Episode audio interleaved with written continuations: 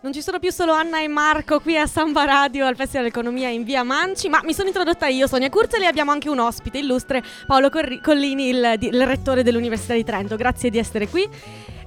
E abbiamo 50% quote rosa, rispettiamo eh, esatto, qualsiasi esatto. tipo di equità, quindi maschi contro femmine. Eh.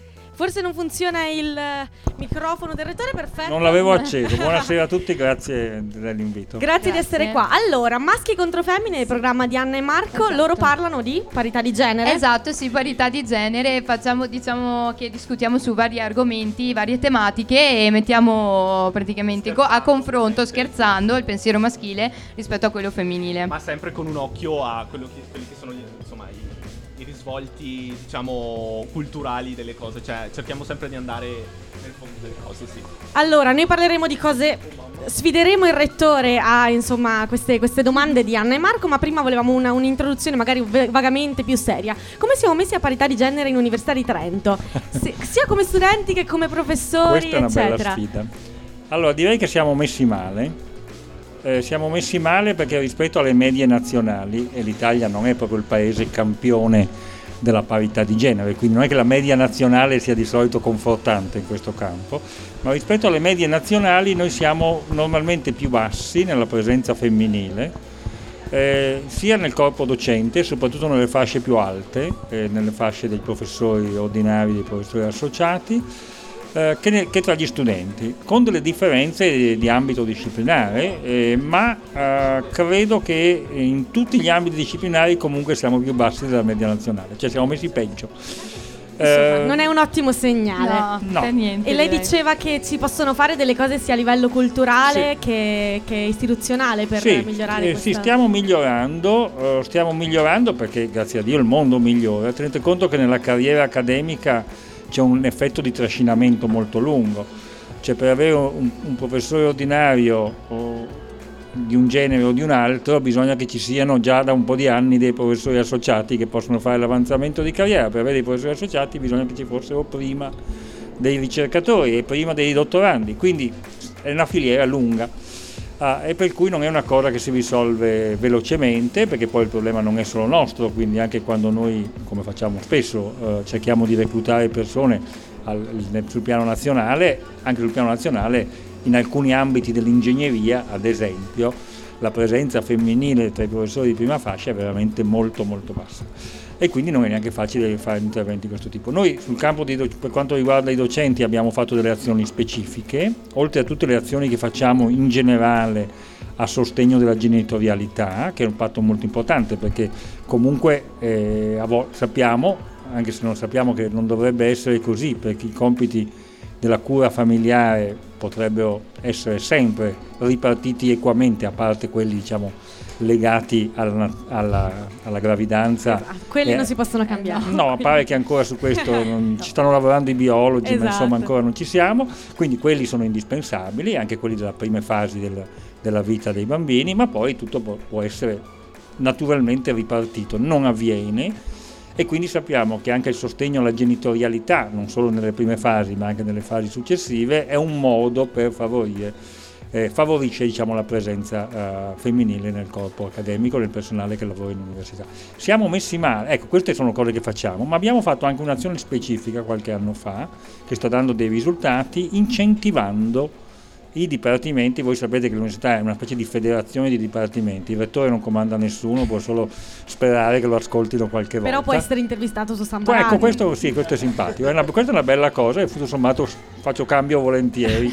Visto che ci ha fatto non... anche i complimenti per questo bellissimo eh, insomma, avete... box che abbiamo oh, quest'anno. È una, ca- una casetta. è una casetta. È e quindi abbiamo incentivato i dipartimenti a, a reclutare persone di genere femminile con, con un incentivo molto forte per cui oggi un dipartimento che sceglie, che casualmente diciamo, però recluta una persona uh, del genere meno rappresentato, che è inutile che ci giriamo intorno, è sempre quello femminile, eh, ha un incentivo molto forte, tanto che lo può fare quasi gratis, diciamo, senza un aggravio di risorse particolari sul budget del dipartimento. E questo ha dato dei risultati magari sarebbe successo lo stesso, eh, però sì, ma vediamo che siamo migliorati, ad esempio la quota femminile nei, nei docenti di prima fascia, nei professori ordinari, è aumentata del 25%. purtroppo partivamo da numeri bassissimi, perché siamo Eh. passati dal 12 al 14, ecco, giusto perché capiamo. Ma che- però piccoli Eh. passi, però ecco, in termini sì. relativi l'incremento è grande, in termini di valori assoluti sono ancora numeri molto piccoli. E il problema c'è anche sia nel personale amministrativo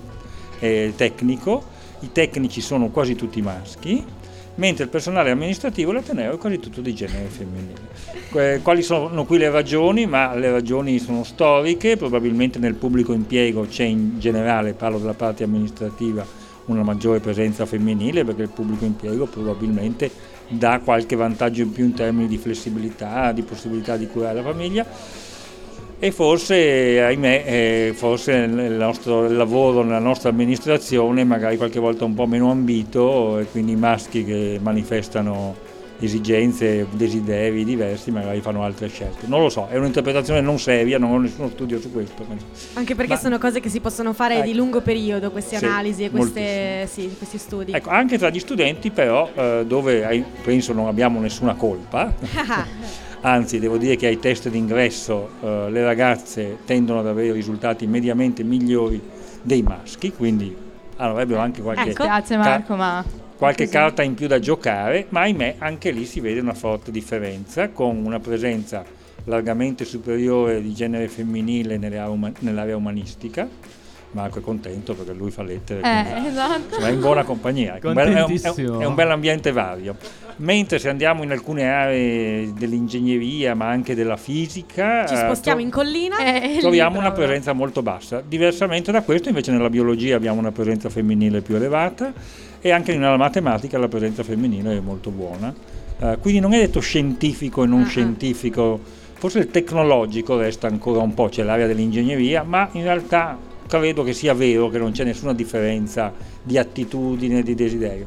Ci sono forse dei condizionamenti, sono il fatto che voi siete ragazzi e ragazze, magari mh, lo potete anche testimoniare oppure uno non se ne accorge, ma penso che ci siano delle forme di condizionamento. Ci sono cose di cui non, si rende neanche- non ci si rende neanche conto. Allora, Rettore, le avevamo promesso un tema scottante dal punto di vista di maschi contro femmine, quindi ora io la lascio nelle capacissime mani di Anna e Marco. Mm, Grazie. Grazie a Sonia Grazie Kurzel mille. che ci ha appunto introdotto al rettore e noi Anna.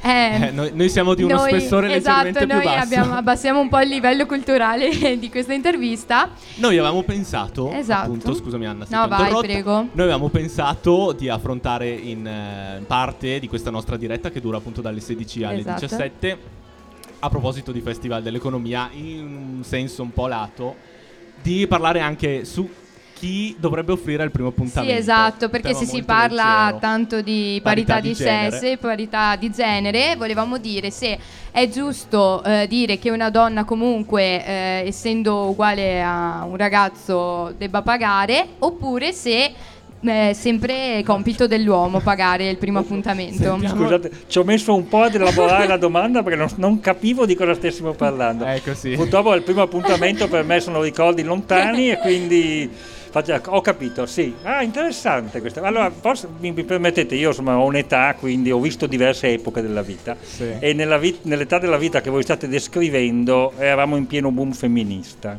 Ah. Eh, anni 70, questo adesso ho già in qualche modo svelato la mia età o comunque la collocazione.